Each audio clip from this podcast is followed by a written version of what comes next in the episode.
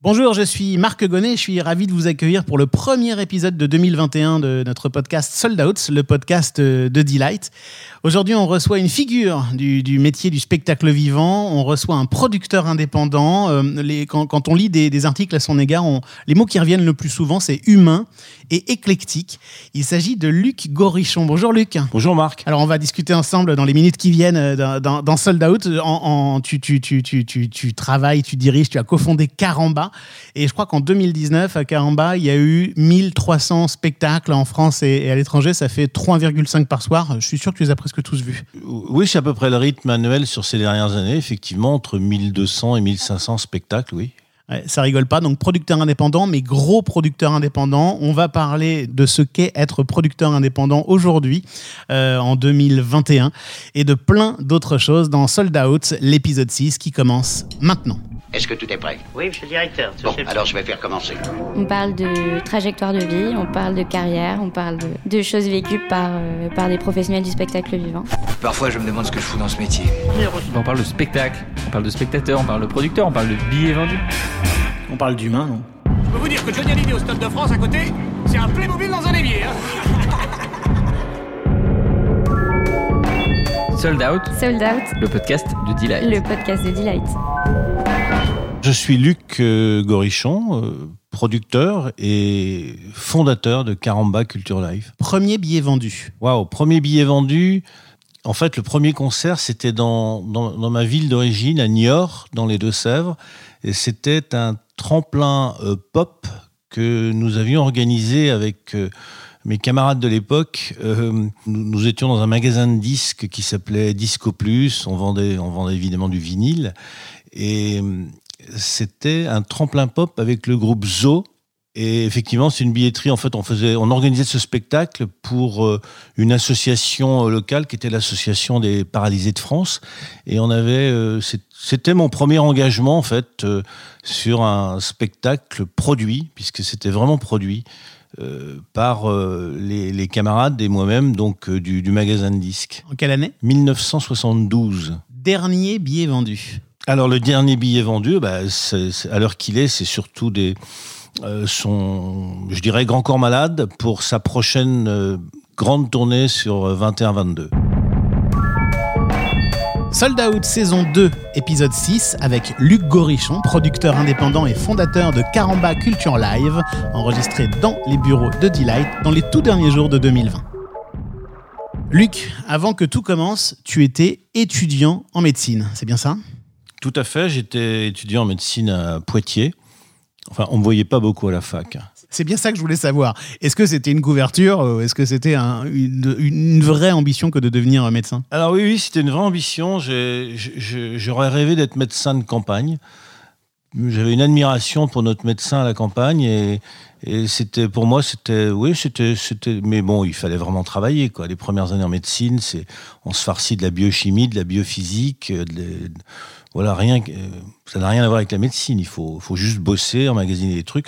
Et j'étais un peu distrait, disons. Distrait euh, par, euh, par, les, par les disques et distrait par les DJ sets? J'étais déjà distrait par la musique en général. C'est-à-dire que tu écoutais trop de musique ou que déjà tu l'as, tu l'as, tu l'as pratiqué un peu à côté en ayant des jobs? Alors à la fois j'écoutais beaucoup de musique, mais j'étais déjà DJ à la fac et DJ résident dans une boîte dans les Deux-Sèvres qui s'appelait le Moulin du Royou, où j'avais une carte blanche. C'est-à-dire, je pouvais vraiment m'éclater. Je passais, à l'inverse des, établissements de nuit de l'époque, je, le, boss m'avait dit bah tu, te lâches, tu fais ce que tu veux. Et c'était quoi déjà? C'était déjà très éclectique comme programmation à l'époque? Alors je travaillais le week-end en fait surtout. Enfin c'était euh, c'était une programmation euh, euh, à la fois soul, R&B du, du, moment et puis pop. Et, forcément, comme tous les DJ, j'imagine que voilà, la connexion se fait naturellement avec les vinyles. Tu bossais donc dans un magasin de, de vinyles à côté. C'est ça, la semaine, je travaillais dans un magasin de vinyle. J'étais vendeur, en fait, vendeur de disques, et DJ le week-end. Et puis petit à petit, euh, j'ai monté ma propre, euh, mon propre sound system, on disait. Bah, C'est-à-dire, j'avais un camion avec, avec du matériel, et puis je, je me baladais dans des clubs euh, bon, je faisais pas ça tout seul. Hein. On était, on était petite équipe déjà, et on faisait les clubs euh, sur la côte pendant pendant l'été. Et on allait de boîte en boîte, et puis je me faisais sponsoriser par euh, euh, une boîte de cognac à côté de chez nous, avec un sound system qu'on montait, puisque on avait une sono très très imposante, et on déballait ça dans les boîtes et on, on passait de la musique euh, rock. Il y avait un journal à l'époque qui nous soutenait aussi, qui était le journal Extra. Ah oui, donc euh, c'était déjà une- presque une petite entreprise au fond. Ouais, c'était rigolo déjà, ouais, ouais, c'était. Mais on faisait ça en parallèle de, de la vente de disques. Euh, Bon, j'ai vite abandonné médecine. Hein. C'est ce que j'allais dire. Je comprends mieux pourquoi aujourd'hui t'es pas interrogé sur les plateaux sur l'épidémie. ça, ça, ça a pas duré longtemps cette affaire de médecine. Non, non, mais c'était. euh, Ouais, bon, je garde très très bons souvenirs. Et puis, ça a très vite démarré ensuite, au-delà du, au-delà du disque. Tout en étant disquaire, je faisais des allers-retours euh, à Paris pour venir chercher des, imports.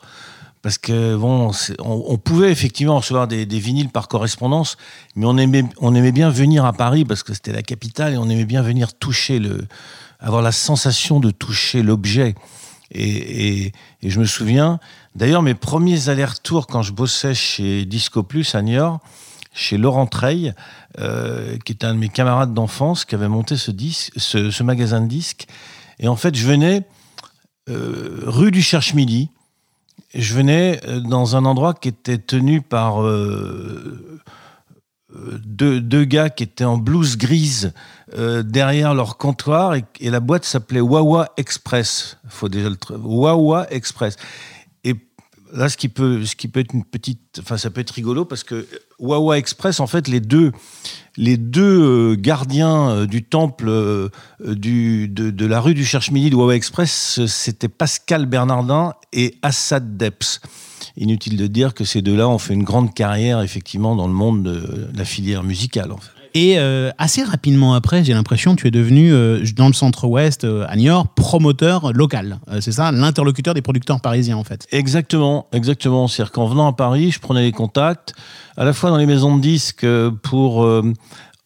avec le club, on avait, on avait des services de promotion à l'époque où les, où, les, où les maisons de disques nous, nous faisaient passer des, euh, des, les, les- les singles, les, les, titres à, soutenir, à défendre. Bon, j'étais pas très assidu avec leurs titres puisque j'étais plutôt pop rock, euh, blues, euh, jazz et R&B, soul.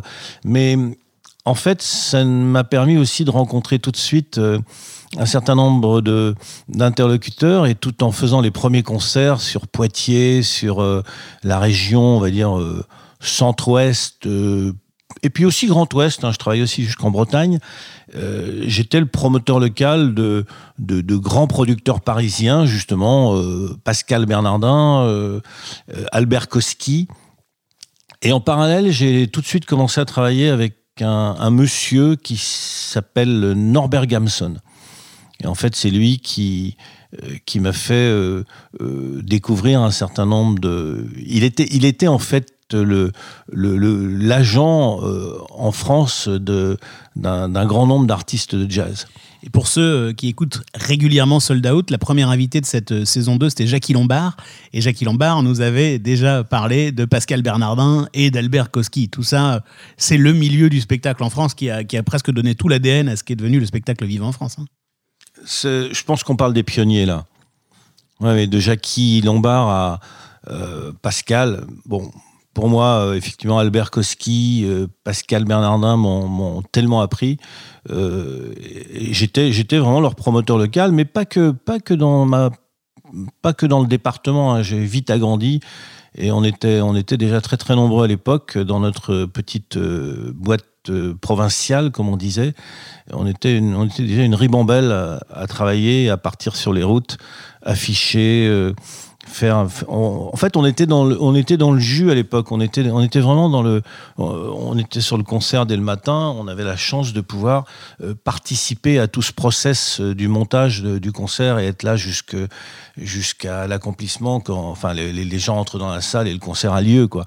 C'est fini un petit peu là aujourd'hui. euh, beaucoup de d'eau a coulé sous les ponts, en fait. Ouais, les, métiers se segmentent en fait. hein. Quand on est producteur de spectacle, on a moins les mains dans le cambouis et dans la réalité presque de la séance. Alors je dirais malheureusement oui, parce que j'aimais tellement cette période où nous, nous, étions euh, en fait dès le matin euh, sur cette préparation, montage, euh, le, matériel qui arrive dans les salles et puis les, balances, répétitions. euh, le, contact est totalement différent en fait. On, on était, on était comme tu disais, les mains dans le cambouis et, et ça, ça manque. Enfin, ça me manque en fait aujourd'hui. Et cette période-là où, euh, où tu es euh, promoteur local, euh, c'est là où tu as tout appris. Est-ce que tu as des souvenirs particuliers de moments un petit peu dingues, un peu incongrus comme ça que tu as pu vivre en faisant, entre guillemets, tes classes? Oui, non, mais on a. enfin, j'ai eu- la chance de travailler avec avec beaucoup beaucoup d'artistes pop rock.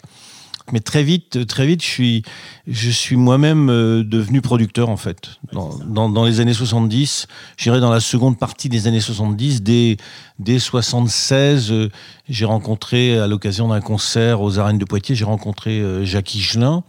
Donc, je suis devenu le producteur des tournées de Jacques Higelin avant qu'il ne, qu'il ne vienne d'ailleurs chez, Albert, chez KCP. Et puis euh, j'ai rencontré, euh, j'ai rencontré Alain Bachung en fait. Mais oui, parce que finalement, si on, si, on, si on fait, regarde un petit peu ce qui se passe, à 27 ans, tu es le, le- le producteur d'Alain Bachung, de Jacques Higelin, de Téléphone, je crois. Téléphone dès le début, ouais. Téléphone, les, les- les premières années, de- les premières années de téléphone, oui, oui. Là, tu nous racontes ça comme ça calmement, mais pour les gens qui nous écoutent, dire, être producteur de Téléphone, d'Higelin et de Bachung, à ce moment-là, c'est juste inouï, en fait. Euh, oui, maintenant, je, oui, je veux bien, l'imaginer, je veux bien m'en rendre compte, mais moi, j'aimais tellement ça que je, je voilà, je, me rendais pas compte en fait. Et, dans la même période, c'est-à-dire dans la, dans, dans la décennie euh, 70, fin des, scènes- des années 70, je me, je me retrouvais grâce à Norbert et je me retrouvais euh, bah, producteur en nom propre, c'est-à-dire que c'est c'était euh, c'était mon nom qui était mis, en avant. En fait, je me retrouvais producteur de, du festival de jazz euh, de Antibes, euh, Juan Lépin. Et oui, avec les plus grands qui sont venus dans ce festival de jazz. Alors là, on les a tous euh, croisés. Hein, de Kev Jarrett, Oscar Peterson, Sarah Vaughan, euh, euh, Ray Charles, euh, Dizzy Gillespie, bon bref, et j'en passe. Hein, puis tous les grands du blues, en fait, j'ai eu la chance. Alors j'imaginais pas en fait toute la chance que je pouvais avoir à l'époque parce que c'était, c'est quand même tous les grands du jazz, quoi. Tous les grands du jazz, ils ont tous défilé. Dans ces années de fin 70, de 78, 19, 80, 80 à Antibes, Juan Lépin. Et puis, quelques années plus tard, je me suis retrouvé, curieusement, avec Pascal Bernardin aussi, mais vraiment quelques années plus tard, puisque c'était milieu des années 90. Là, je fais un, bond en avant. Je me suis retrouvé dans un, à travers un avis d'appel d'offres, je me suis retrouvé producteur du festival de jazz de Nice. Mais je voudrais revenir quand même sur cette période, parce que euh, moi, je me mets à la place de nos auditeurs et euh, je me dis, mais comment est-ce qu'on passe d'étudiants qui s'emmerdent un peu sur les bancs de, de, la fac de médecine à je produis, Jacques Higelin, téléphone, euh, je, je, je, travaille et je dirige le festival de jazz d'Antibes, je rencontre les plus grands. Enfin, le, saut dans une très courte période de temps euh, t'a fait faire un saut inouï, en fait. En fait, bon, je travaillais pas hein, en médecine. hein. J'ai travaillé à l'école avant un petit peu, mais bon, médecine, je travaillais pas. Donc, euh, c'était la musique et les rencontres avec les artistes très très rapidement. C'est-à-dire que euh, entre entre la sortie de médecine, euh, toutes mes mes pitreries de, de, de, de DJ, etc. Je me suis retrouvé très très rapidement en contact avec un certain nombre de de grands artistes. La différence fondamentale, en fait, c'est qu'à ce moment-là, on était en contact direct, euh, amical, euh, convivial. C'était pas un producteur qui rencontre un artiste, c'était c'était une bande de- autour d'un producteur qui rencontrait euh, la bande autour de l'artiste. En fait, tout. euh, oui, effectivement, je me souviens de contacts formidables et de moments passés avec avec téléphone, avec avec avec le groupe, avec Higelin, avec. mais je pense que ce sont de, de grandes rencontres qu'on a du mal à, à, à, à renouer aujourd'hui. C'est un peu différent parce que le métier a tellement changé au niveau du, de la structure, au niveau administratif, etc. On- n'a pas cette, euh, cette fluidité qu'il y avait avant quand on était au contact, euh, je dirais, euh, euh, personnel, direct, amical avec l'artiste. En fait, c'est l'humain qui a fait la différence. Tout à fait. Les, les échanges, les échanges de cette période, c'est très très rare de les retrouver. Alors, e- effectivement, les artistes sont structurés différemment aujourd'hui. Euh, management, euh, ce qui existait déjà, mais management, avocat, euh, et puis on est, on est, on est plus dans des. Enfin, ce- ce- c'est pas le, le métier, le, surtout le métier a changé en fait. Tu le regrettes, ça? Alors, je m'adapte, mais je regrette effectivement, je regrette ce- tous ces contacts et le temps, le temps que nous avions, le temps disponible pour aller profiter du, terrain, du terrain de jeu extraordinaire qui était sous nos yeux. Tout à l'heure, tu me parlais d'anecdotes. euh, j'ai produit un artiste euh, pour plusieurs dates euh, qui s'appelle Jerry Lee Lewis. Et j'avais organisé avec. À l'époque, c'était avec la ville de Paris. C'était dans les années. Je pense que c'était fin des années 80. Et une salle totalement improbable qui était la halle, la halle Carpentier, qui est une ancienne salle de, boxe, en fait.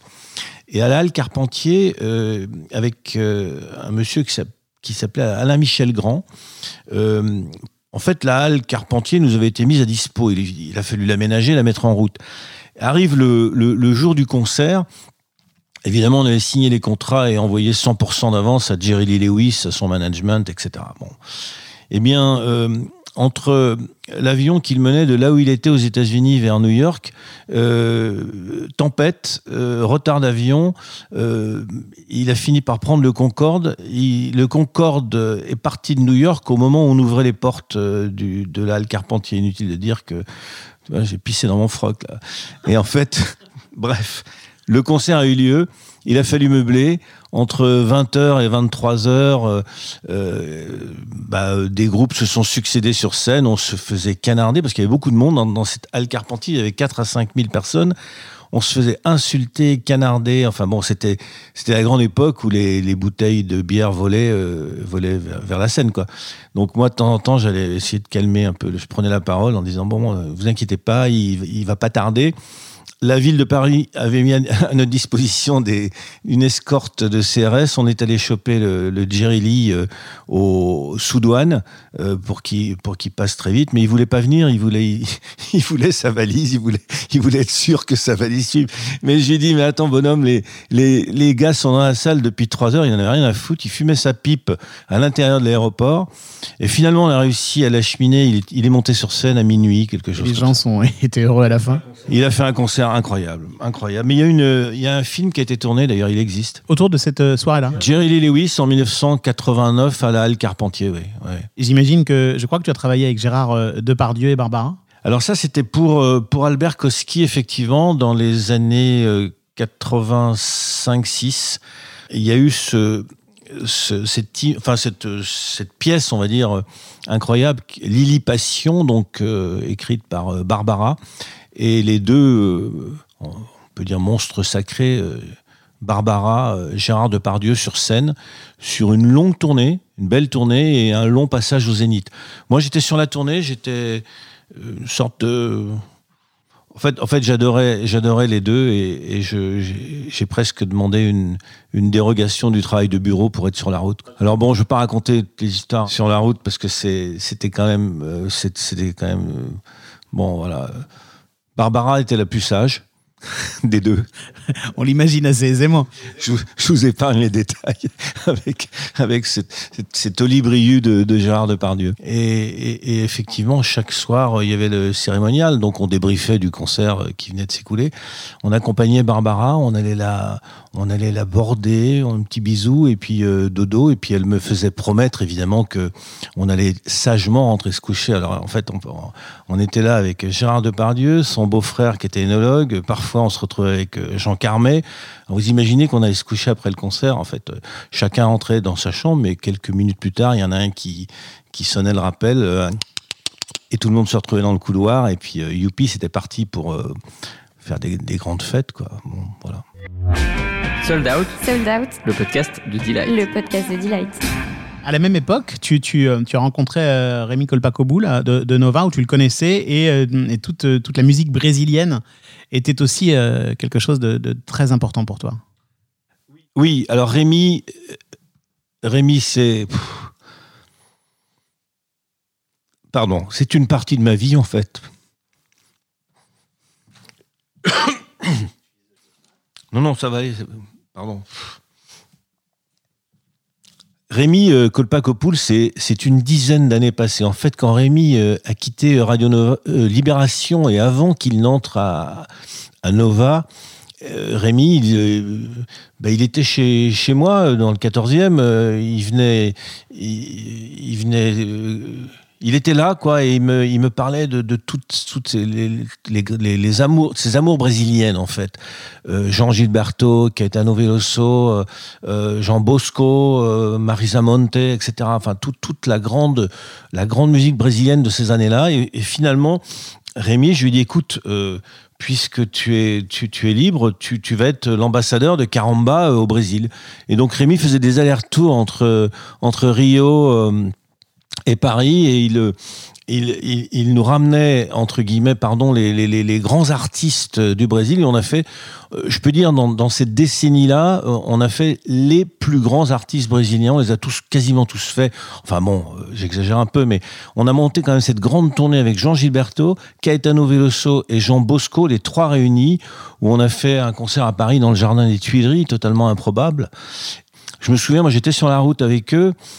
Jean Gilberto était quand même un personnage assez curieux à, euh, suivre, hein, difficile. Hein. C'est-à-dire que en plein été, on était dans les vannes, il avait, un manteau en espèce de fourrure sur lui et, pas de clim, rien. C'est-à-dire qu'on on crevait de chaud dans cette bagnole et il fallait, fallait supporter euh, un certain nombre de choses. Et je me souviens, chaque jour, chaque jour, il, c'est comme si euh, il, remettait en question pour des raisons euh, de, de, coquetterie, euh, je dirais, pas pas uniquement financière, il remettait en question le concert d'après, c'est-à-dire que il faisait des conseils de famille puisqu'il était suivi par, euh, il y avait son fils, il y avait son neveu, il y avait son psy, euh, enfin tout le monde était là sur la route avec avec lui et il nous réunissait dans sa chambre d'hôtel euh, après les concerts pour voir le programme d'après, savoir comment. Alors, en fait, tout ce qu'on avait préparé, euh, en général, on, on le jetait et on recommençait. On se remettait en question chaque, chaque jour, quoi. Et je me souviens d'une soirée à Madrid où, effectivement il dit non, non, non, non, je ne pourrais pas jouer demain à Carcassonne. En fait, on devait se rendre. Il n'y avait pas de, jour off, il n'y avait pas de relâche en fait entre les deux. On devait se rendre à Carcassonne, donc en passant par Barcelone, et on avait nos, nos vannes qui étaient prêtes à partir, etc. Euh, il y avait un bus, van, etc. Et, et euh, Gilberto me dit. euh, non, non, demain je pourrais pas jouer à Carcassonne. La, la voix, ça le fait pas, quoi. Et il y a eu plusieurs heures, je suis resté dans leur chambre jusqu'à 5-6 heures du matin à parler de tas de choses. Rémi n'était pas là ce jour-là. J'étais, j'étais un peu, où on n'était pas au même endroit en tout cas. Et, du coup, euh, au petit matin, je, je rentre dans ma chambre là, désespéré, je prends une douche. Et puis on frappe à ma porte et puis euh, euh, son, neveu vient, vient me voir, il me dit écoute, Jouan, euh, c'est Joao euh, Gilberto, ça va un peu mieux, il veut bien te, parler à nouveau. Donc on, sortait de, de 4 à 5 heures de palabres, et du coup me là de retour dans sa chambre, et au bout de 3 heures, c'était déjà l'heure du petit déjeuner, il me dit bon, on peut, aller à Carcassonne, je, suis d'accord, on va à Carcassonne. En fait, il m'a testé pendant toute la nuit, quoi. Ouais, c'est ça. Si t'étais pas, si pas resté cette nuit-là, euh, il y aurait pas eu de Carcassonne. Ah non, non, non.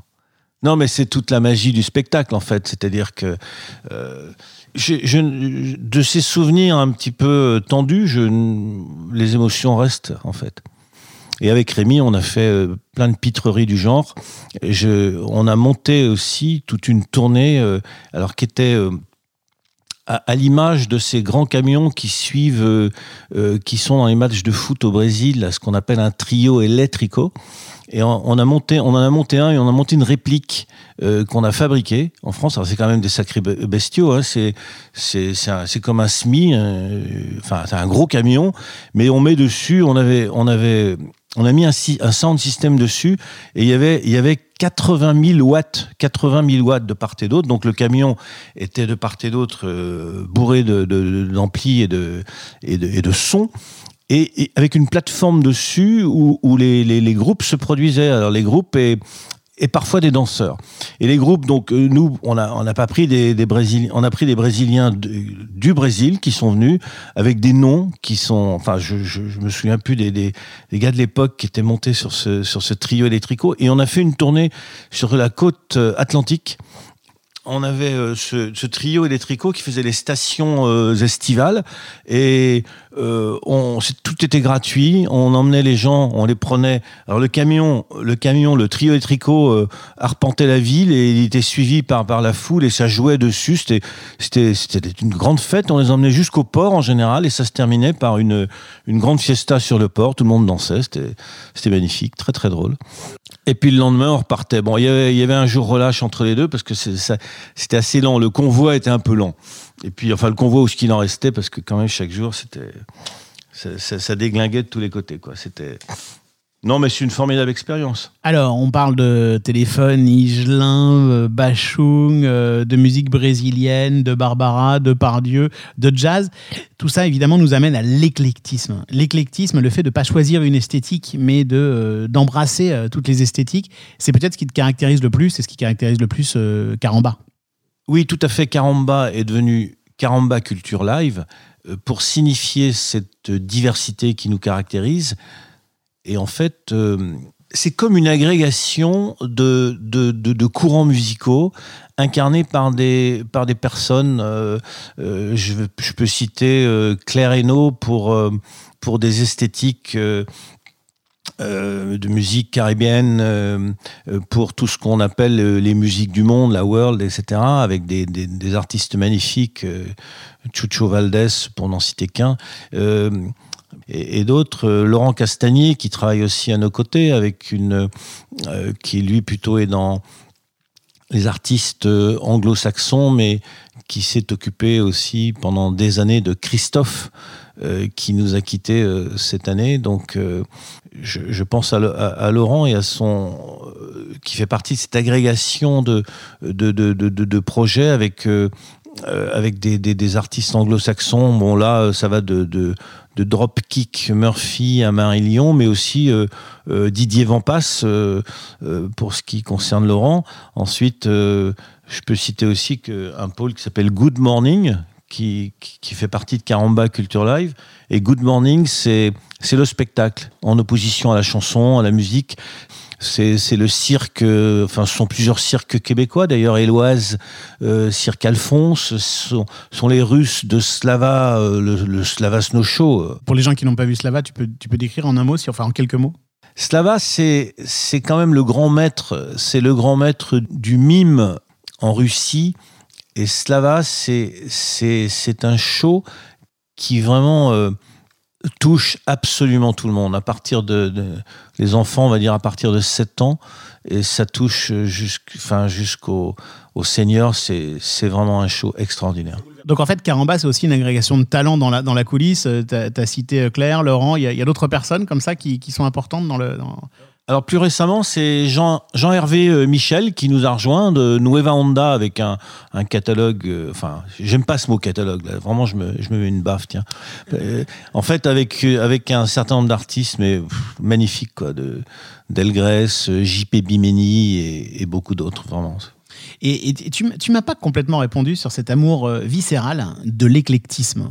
Pour- pourquoi, pourquoi finalement aller comme ça dans, dans toutes ces directions sans jamais choisir parce que le beau est partout. Parce que je, je, pense qu'on peut avoir euh, peut avoir un coup de cœur pour euh, pour quelqu'un qui fait du mime en France récemment euh, Julien Cotreau qui nous a rejoint qui m'a beaucoup touché vraiment. Et, et, on peut aussi aimer de la chanson française. On peut on peut aimer toutes ces esthétiques là de la même manière que euh, j'aimerais bien aussi que qu'on ouvre euh, euh, à, la, à la danse parce que ça me touche beaucoup. Laurent l'a déjà fait dans le passé avec Pietra Gala, mais on ne ferme pas la porte côté danse. Je crois qu'un jour, tu, tu- tu as dit le métier de producteur de spectacle, ça implique la nouveauté et le mouvement. J'ai l'impression que en 2020, dans cette année improbable, et pour 2021, ça n'a jamais été aussi vrai. hein. Cette année est particulièrement euh, grave pour toute la filière musicale et euh, je, pense qu'il s'agit effectivement d'avoir cette capacité, cette agilité à imaginer le futur, à réimaginer, enfin revoir un petit peu nos, nos marques. Et je dois dire aujourd'hui que euh, dans une période aussi, euh, aussi inédite, j'ai la chance d'être entouré par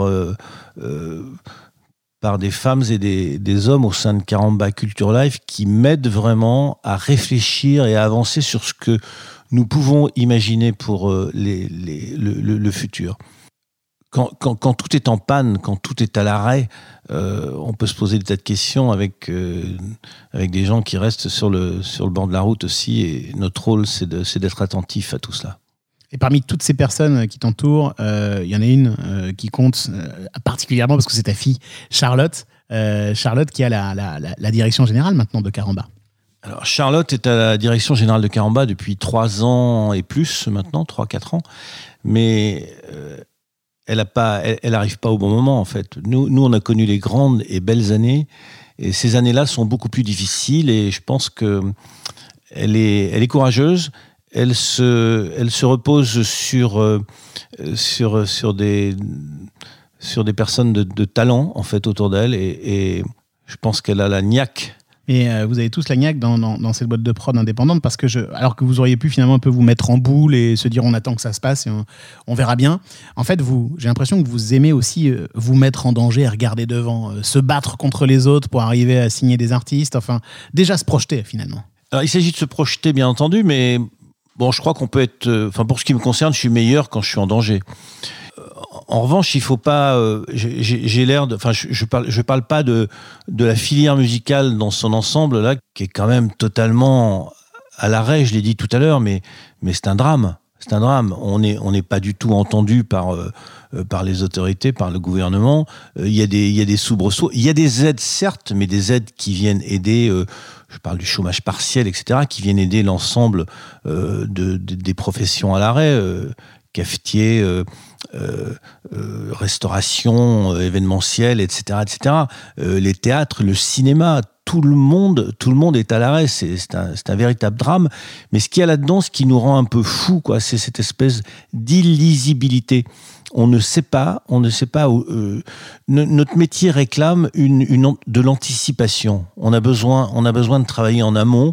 On a besoin de prévoir. On peut pas travailler à court terme. On peut pas nous dire un jour, vous, vous, vous pouvez continuer à travailler. Donc, on, avait effectivement programmé sur novembre-décembre un certain nombre de, de concerts et de spectacles dans des lieux. euh, Pour ce qui nous concerne, déjà, je pense qu'il y en avait 150 euh, et peut-être plus même sur novembre-décembre, et d'un seul coup, on vous dit, bah non, vous pouvez, vous pouvez plus les faire.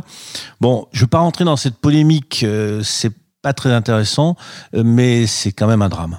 Et c'est quand même encore le moment de prendre des risques là pour, euh, pour la suite? Alors, j'ai pas peur de ça. Non, non, pas du tout. Non, non, je pense que il faut, il faut construire, il faut continuer euh, dans, dans, dans, dans l'éclectisme, comme je le disais tout à l'heure. On est aussi sur des festivals. hein. On, on accompagne, on est, on est partenaire d'un festival euh, euh, sur côté mer d'Iroise, euh, euh, qui, est, qui est un festival qui s'appelle les Petites Folies. On est, on, est parti, euh, euh, il y a trois ans sur ce festival et, on continue. On essaie de trouver des, nouvelles euh, esthétiques à développer. Luc, c'est là, on arrive dans les dernières minutes de ce podcast, voire dans la toute fin de ce podcast.